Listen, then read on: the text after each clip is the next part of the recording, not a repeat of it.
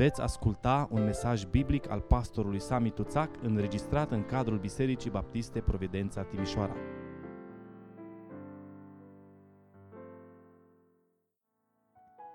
Amin. Citim din întâia epistolă a Apostolului Pavel către Corinteni, capitolul 13, versetul 13. Acum, dar, rămân acestea trei. Credința, speranța și dragostea. Dar cea mai mare dintre ele este dragostea. Amin. Vă rog să luați loc.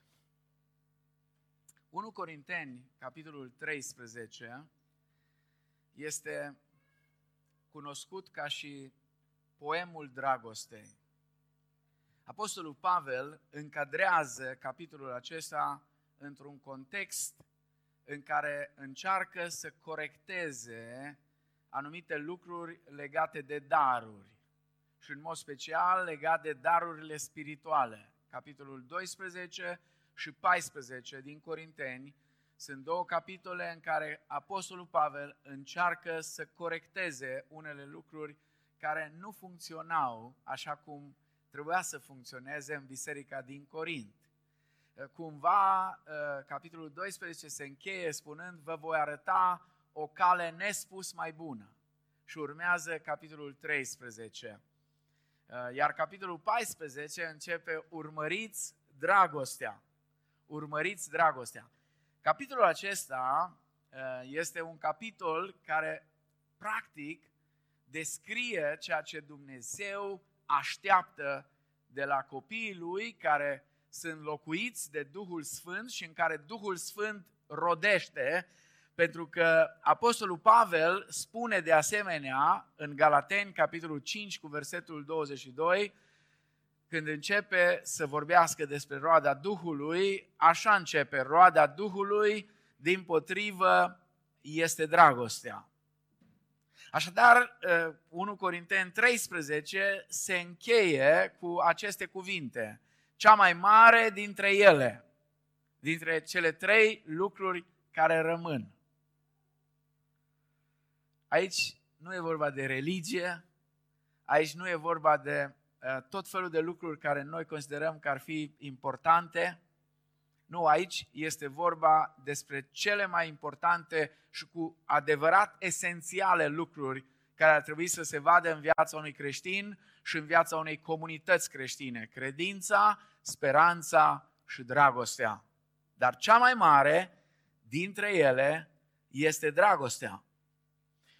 Dar ce este dragostea de fapt? Este unul dintre cele mai greșit înțelese cuvinte din toate cuvintele pe care le folosim. Sunt unii care spun chiar că este cel mai greșit înțeles cuvântul acesta. Vorbim atât de mult despre dragoste și oamenii au ajuns să folosească cuvântul acesta pentru foarte multe lucruri.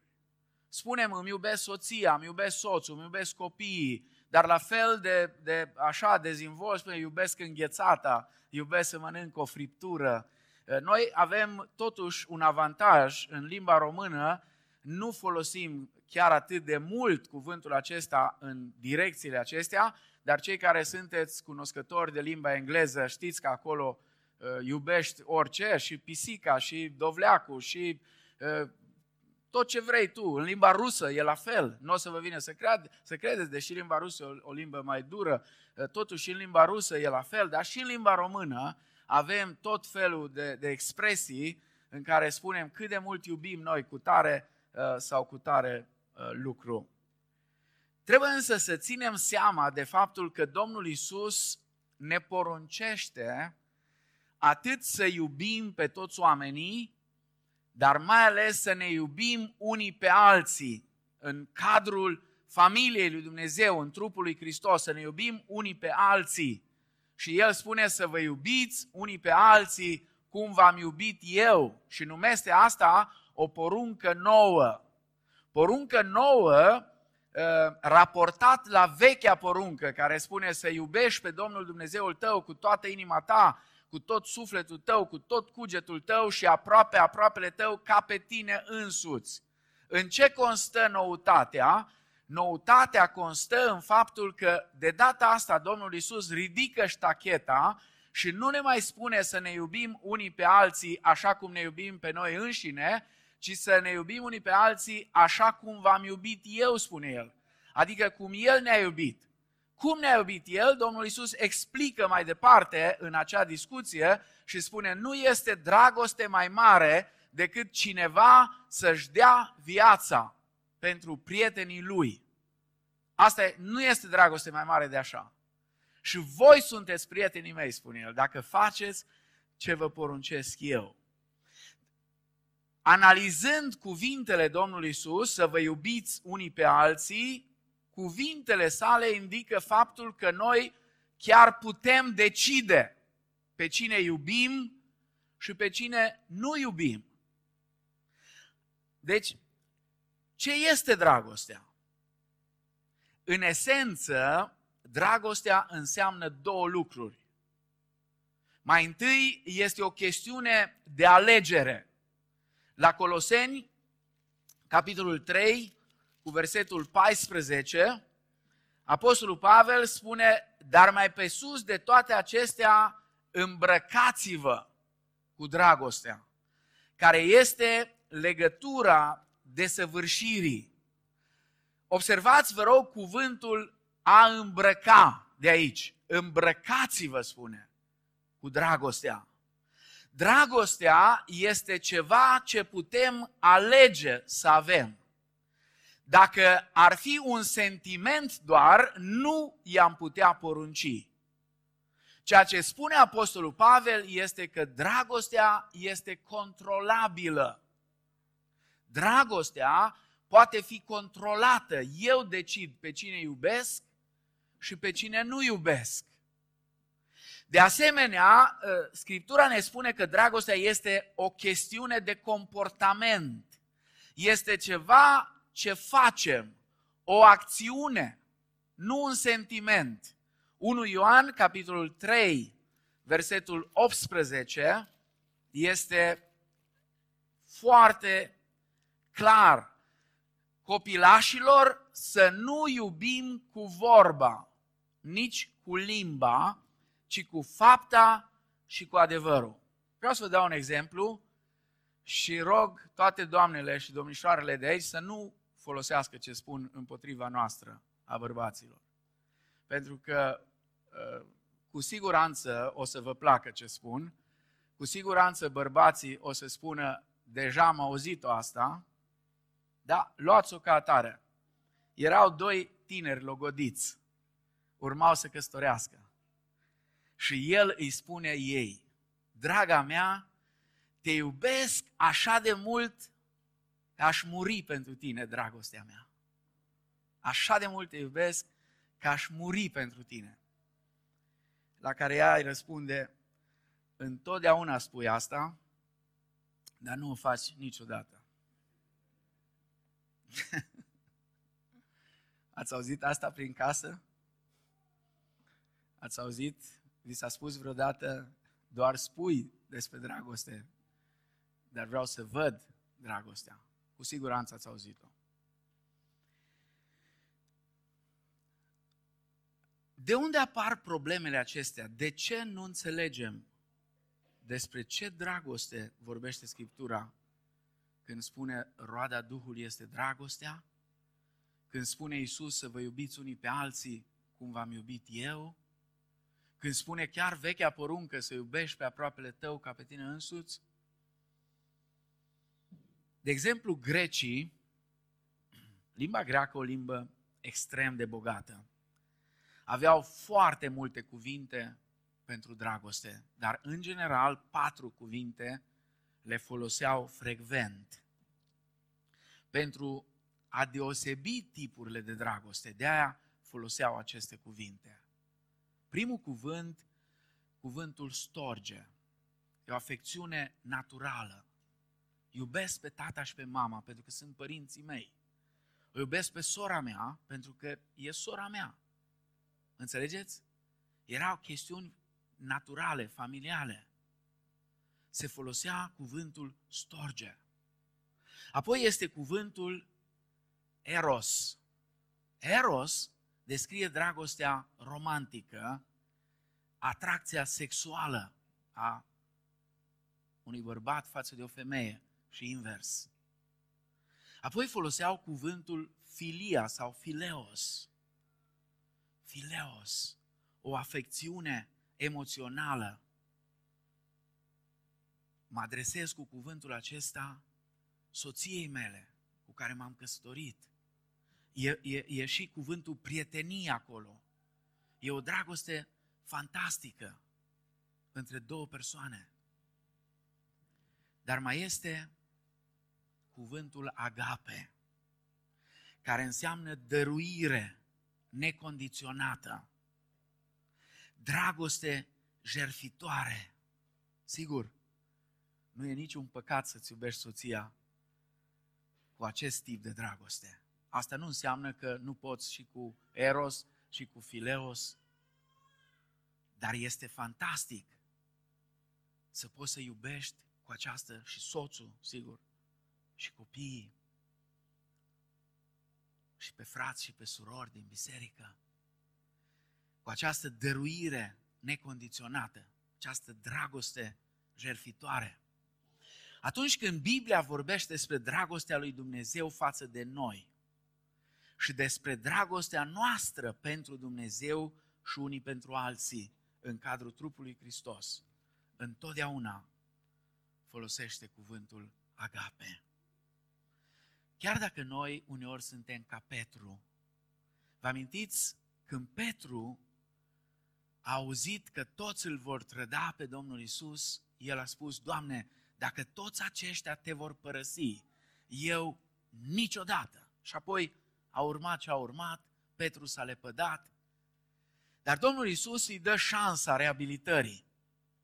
Pentru că vă rog să rețineți, Dumnezeul nostru este un Dumnezeu care reabilitează. Dumnezeul nostru nu e un Dumnezeu care vrea să distrugă, El vrea să reabiliteze. Căci am venit, de ce am venit? Ca păcătoșii să vină la mântuire, oile să aibă viață și să o aibă din belșug. Și Domnul Isus îl cheamă pe Petru și îi spune, Petre, mă iubești tu mai mult decât aceștia? Și îl întreabă cu agape. Și Petru, pentru că știa că nu e în stare, îi răspunde, Doamne, știi că te iubesc, dar răspunde cu filea.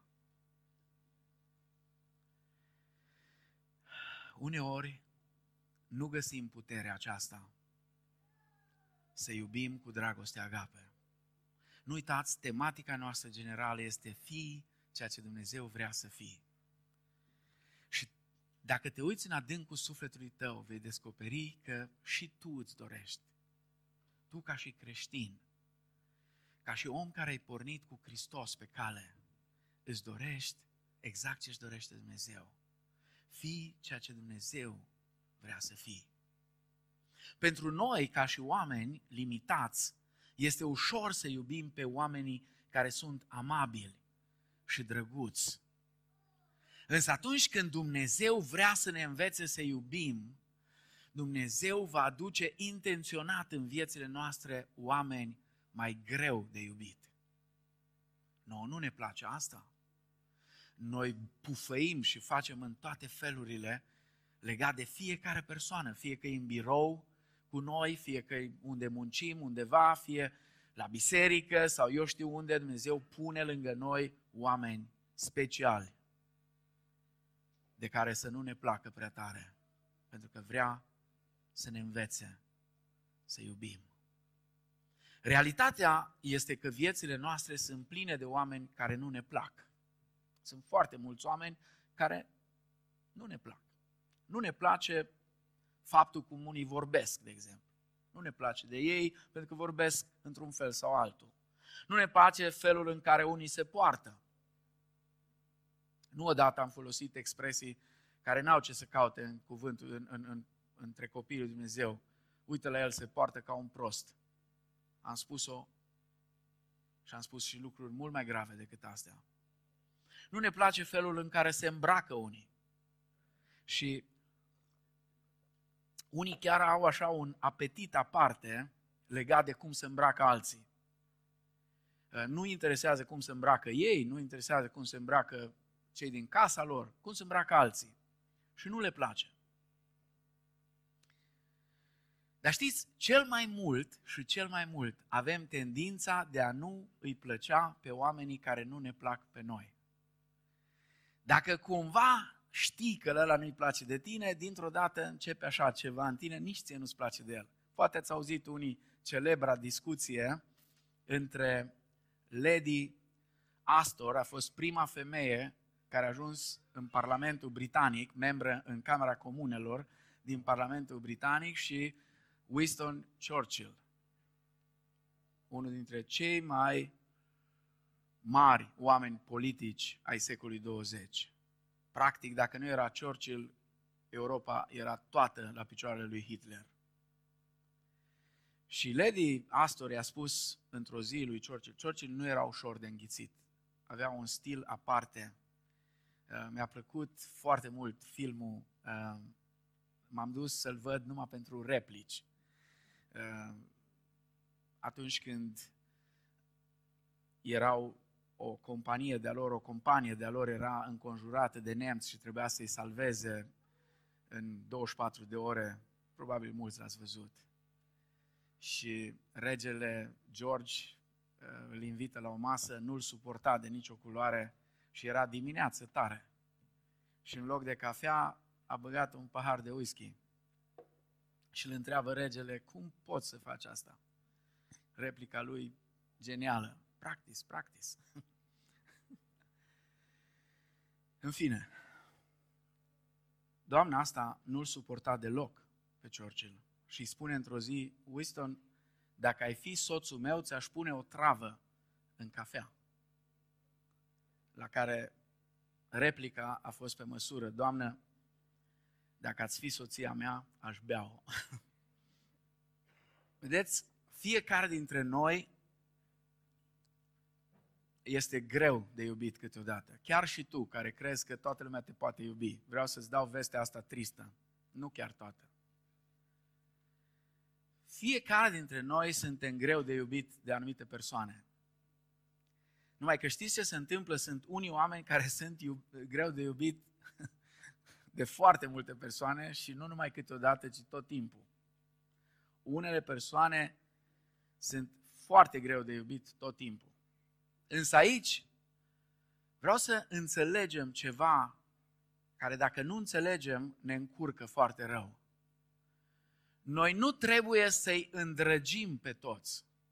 Domnul Iisus nu ne-a poruncit nicăieri să-i îndrăgim pe toți, ci să iubim pe toți. E o mare diferență.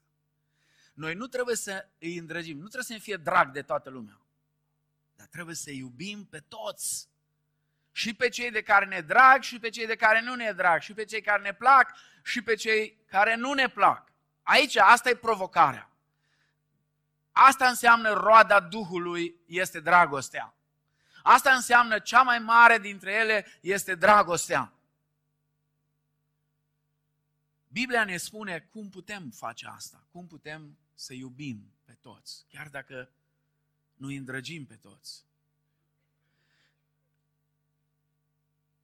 Dar înainte de a ne uita la câteva lucruri din Scriptură care ne vor ajuta să lucrăm la această roadă a Duhului, vă cer un exercițiu de imaginație pentru câteva secunde dacă puteți, faceți o listă în mintea voastră cu vreo 3, 4, 5 persoane care vă enervează cel mai tare, care vă este sau v-ar fi cel mai greu de iubit.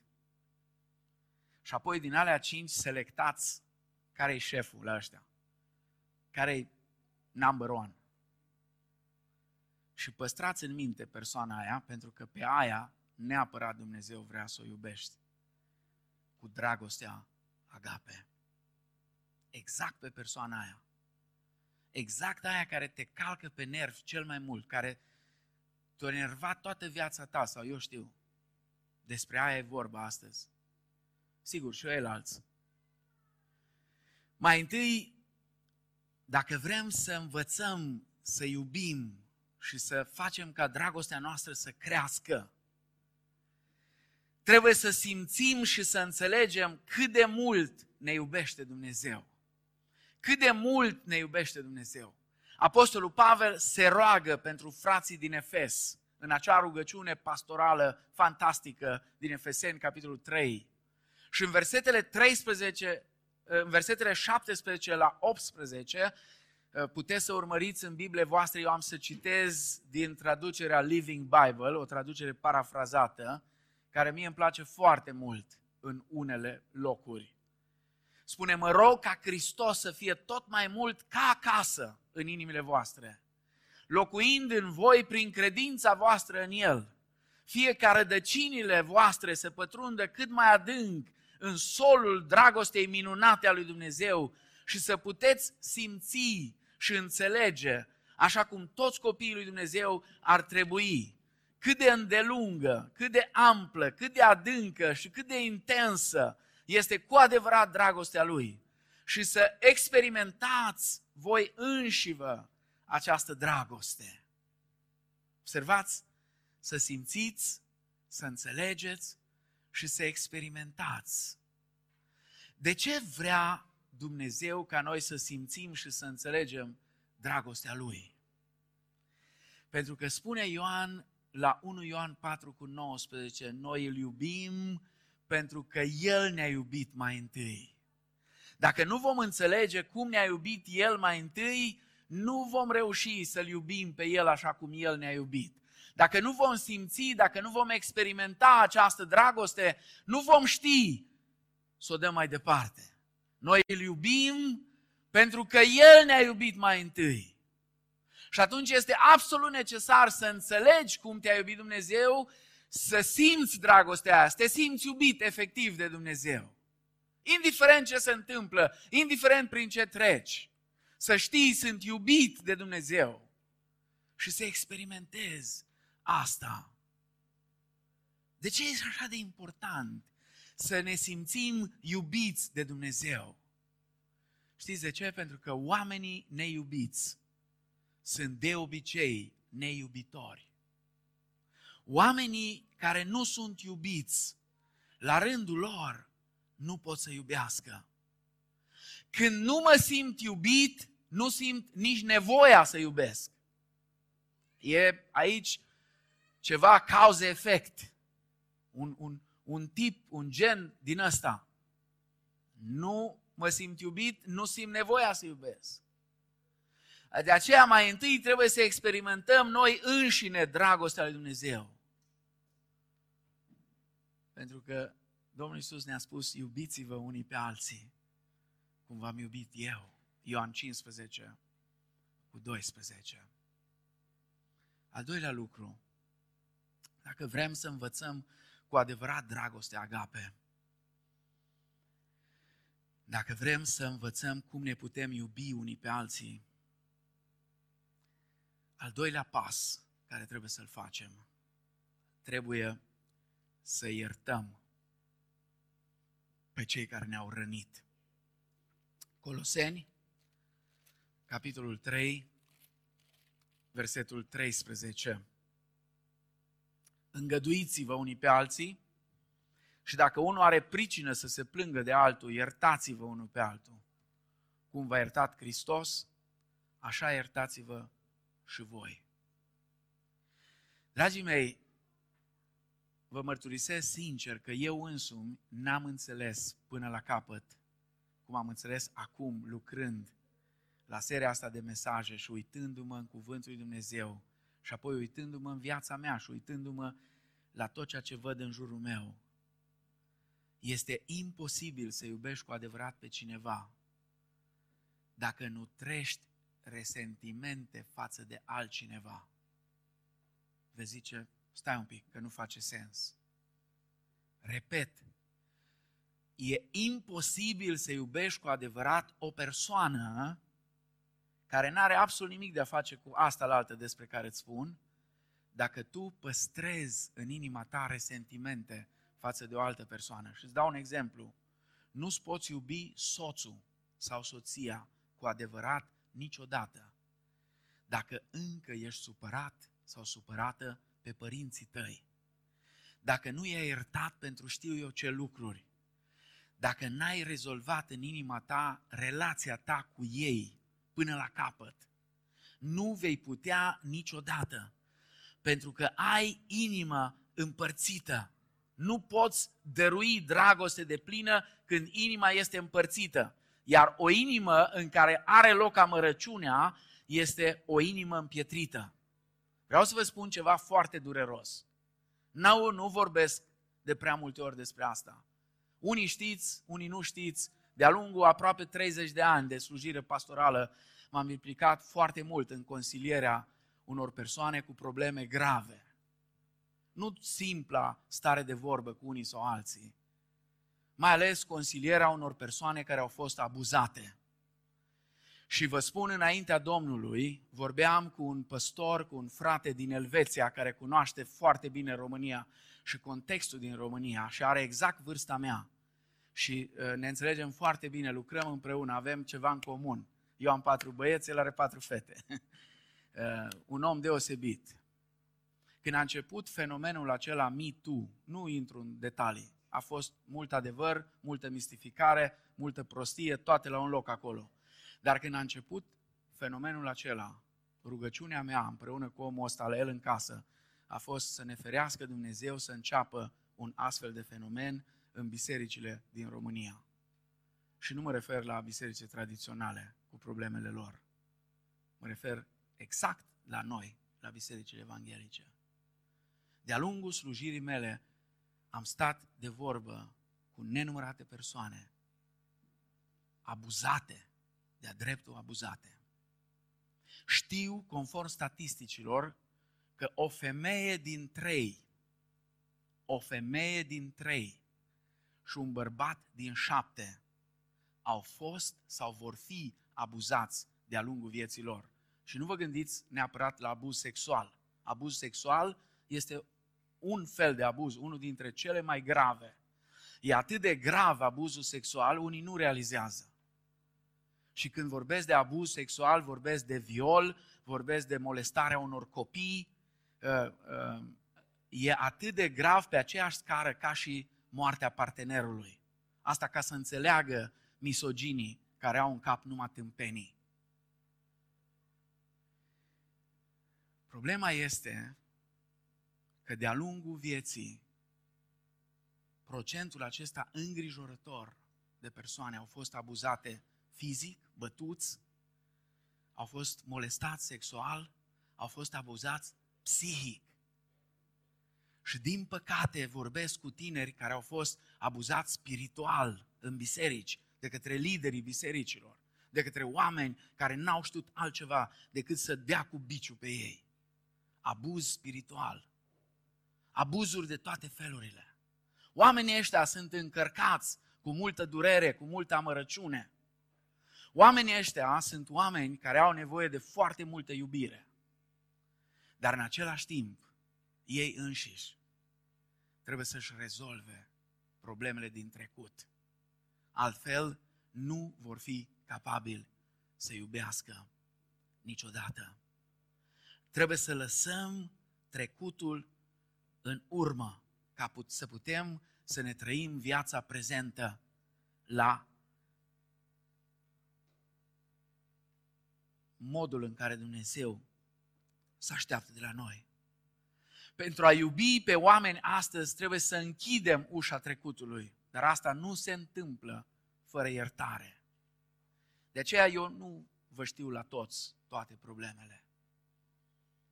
Dar dacă ești aici în dimineața asta și ai răni încă în inima ta, iartă-i pe cei care te-au rănit de dragul tău. Nu pentru că ei ar merita, Vreau să vă spun ceva. Au fost de-a lungul vieții mele și a slujirii mele mulți oameni care m-au rănit. Nu am în inima mea niciun pic de amărăciune față de nimeni. Nu mi-a fost simplu, dar am învățat de la doi oameni. De la David, că răzbunarea e a Domnului, chiar și când Domnul i-a dat în mână pe Saul de câteva ori Chiar și când a venit un proroc, al, a crezut el că vorbește numele Domnului, că s-a făcut proroc. Domnul de astăzi în mâinile tale, Radel.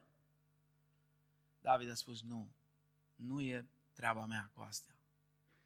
Și apoi am învățat de la Iosif cum să rămâi un om al harului, indiferent prin ce treci. Altfel îți pierzi mințile. Îți pierzi mințile, îți pierzi capacitatea de a iubi pe oameni, îți pierzi capacitatea de a te implica în viețile oamenilor.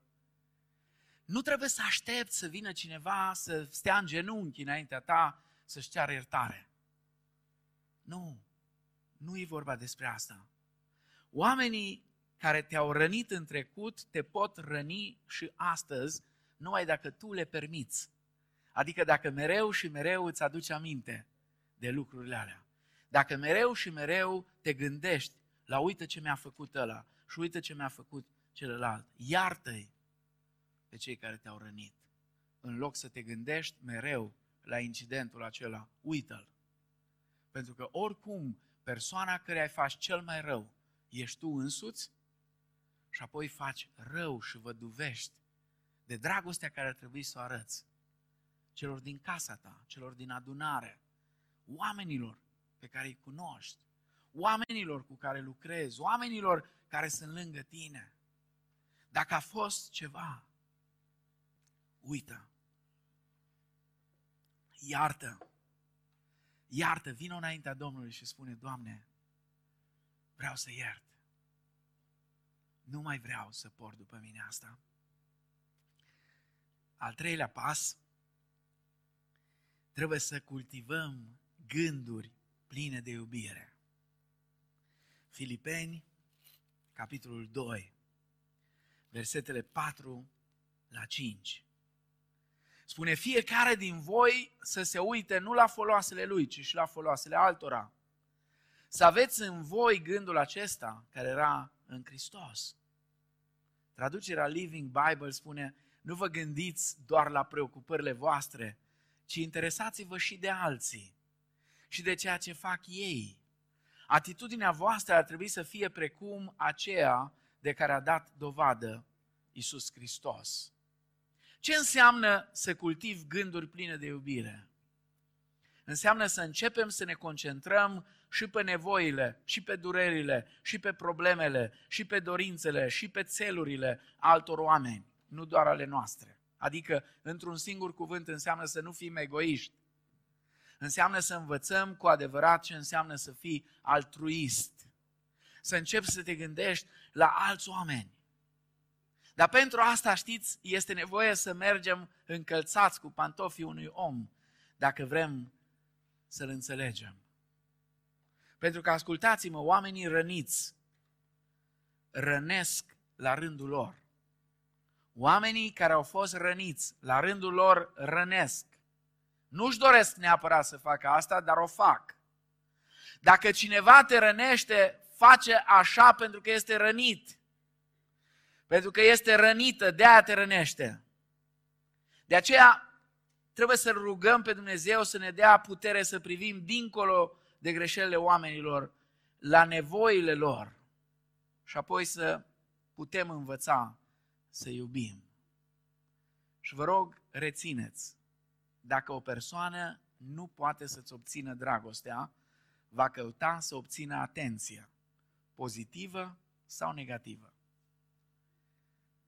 Dacă nu îți poate obține dragostea, va căuta să obțină atenție, îți va face și canii după și canii, pentru că vrea atenție, nu contează că e pozitivă sau negativă, doar să fie remarcați. Vă rog să rețineți, am spus și duminica trecută la Surduc, gândurile, gândirea determină emoțiile.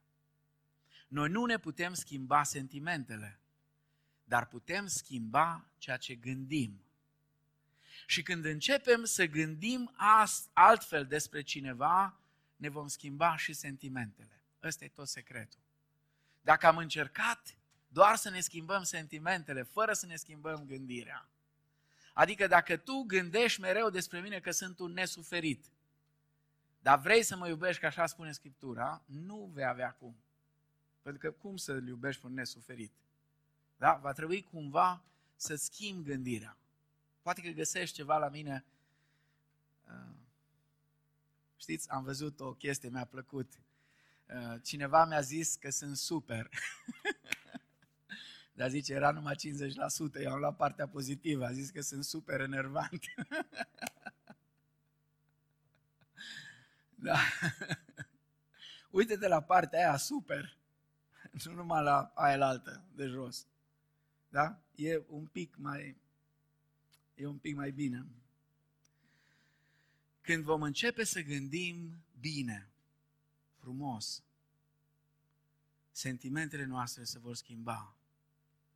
În loc să ne gândim la greșelile cuiva, cum ar fi să ne gândim la nevoile lui?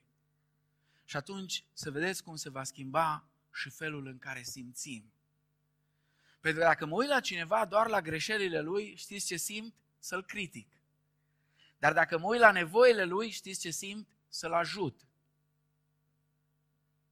Și dacă nu sunt paranoia, nu pot să critic pe cineva pe care vreau să-l ajut. Dacă sunt întreg la minte, nu critic pe unul pentru care mă rog, pentru care caut să-i împlinesc nevoile. Dar dacă mă uit la greșeli, ce să simt? Să zic ceva de el, că are greșeli. Nu?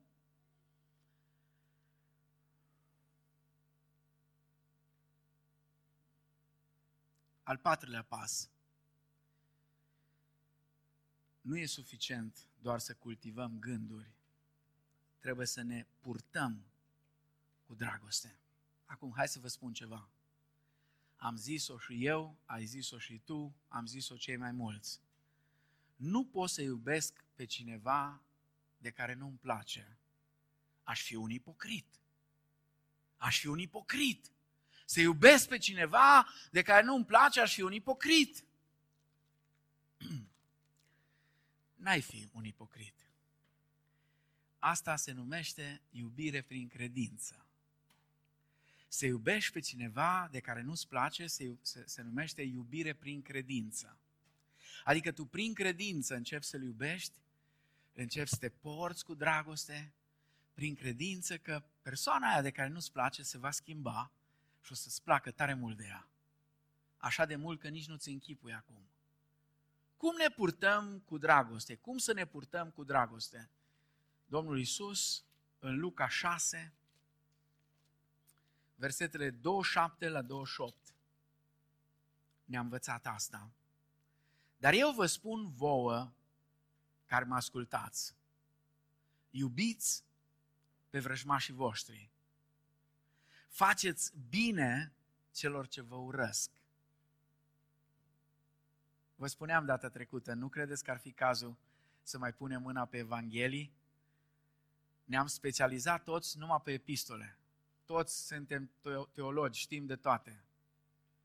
Dar ce ar fi să ne ducem în Evanghelie să vedem cam cum a trăit un om, pentru că Isus a fost om 100%, cum a trăit un om o viață de om dumnezeiește.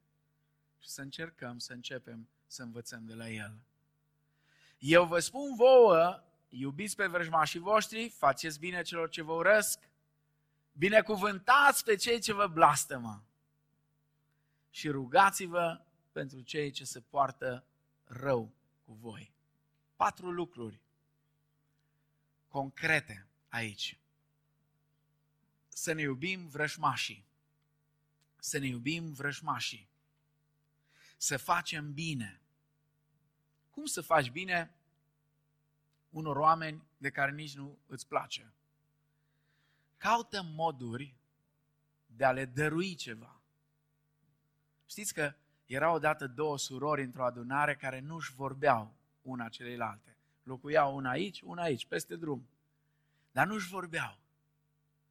Și una n-a mai putut, la un moment dat, că o mustra conștiința, și s-a dus la păstor și a zis, frate păstor, aș vrea cumva să rezolv problema, dar nu, nu pot. Că nu avem... Și păstorul a zis, auzi, știi cumva ce îi place ei cel mai mult? Oh, îi plac prăjiturile. Păi tu ești cea mai bună la prăjituri. Tu te fă o prăjitură aia care îi place ei cel mai mult. Fă o faină așa, frumoasă. Și du-te sună la ușă. Și dacă îți închide ușa nas, lasă-i prăjitura acolo. Dar du o prăjitură. și să vezi cum lucrurile se schimbă. Un alt caz celebru, o soție și un soț în prag de divorț. Ea nu mai poate. Se duce la păstor și spune, frate păstor, nu mai pot. Nu mai pot. Și păstorul îi spune, măi, eu în locul tău, n-aș face așa. Ascultă la mine. Trei luni de zile, poartă-te cu el cum nu te-ai purtat vreodată. Atât de frumos. În fiecare zi fă mâncarea care îi place lui cel mai, cel mai mult. Spune-i vorbele cele mai frumoase, iubește-l în modurile cele mai frumoase care tu știi. Și după aia, așa ca să-i bași cuțitul adânc în inimă, spune divorțez. Să vezi atunci cât o să-l doară.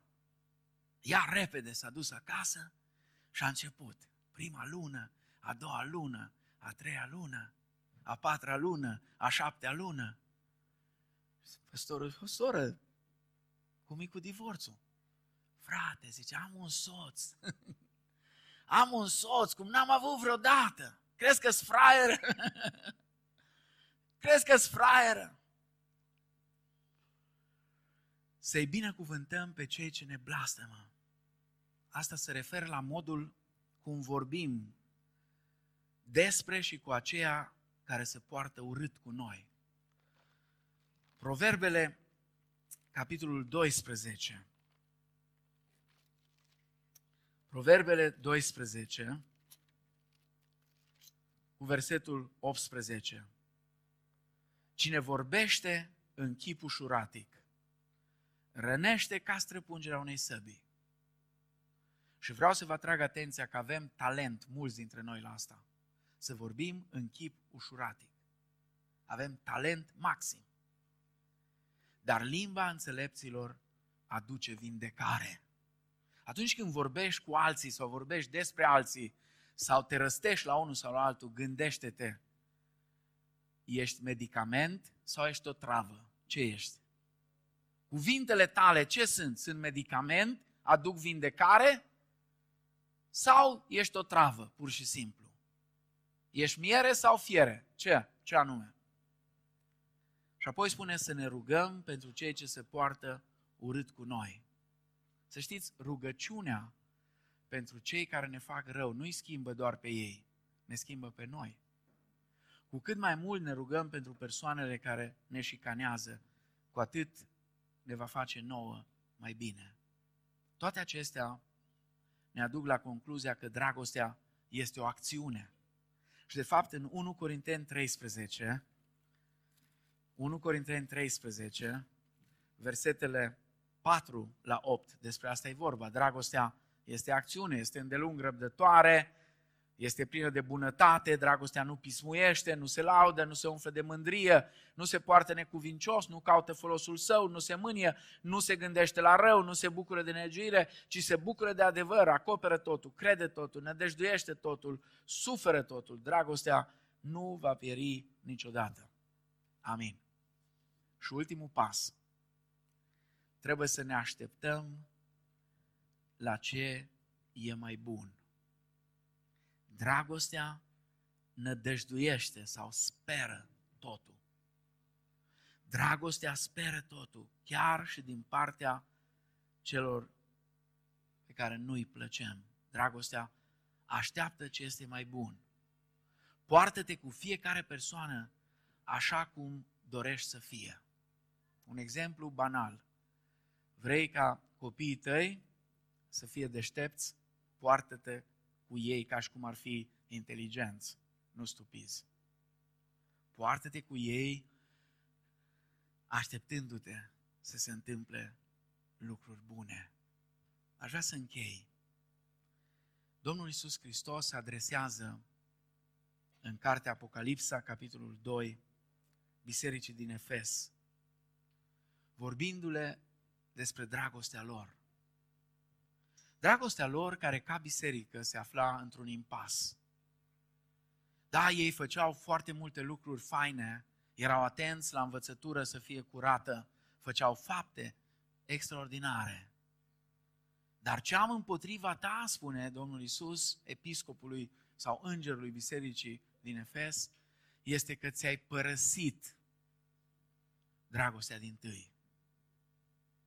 Unii folosesc în mod greșit expresia ți-ai pierdut dragostea din tâi. Nu, n-au pierdut au părăsit-o.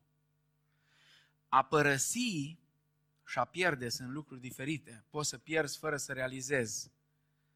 Dar când părăsești, e ceva, un act de voință acolo. Dragostea lor din tâi, dragostea lor pentru Dumnezeu, dragostea lor unii pentru alții, era într-un impas.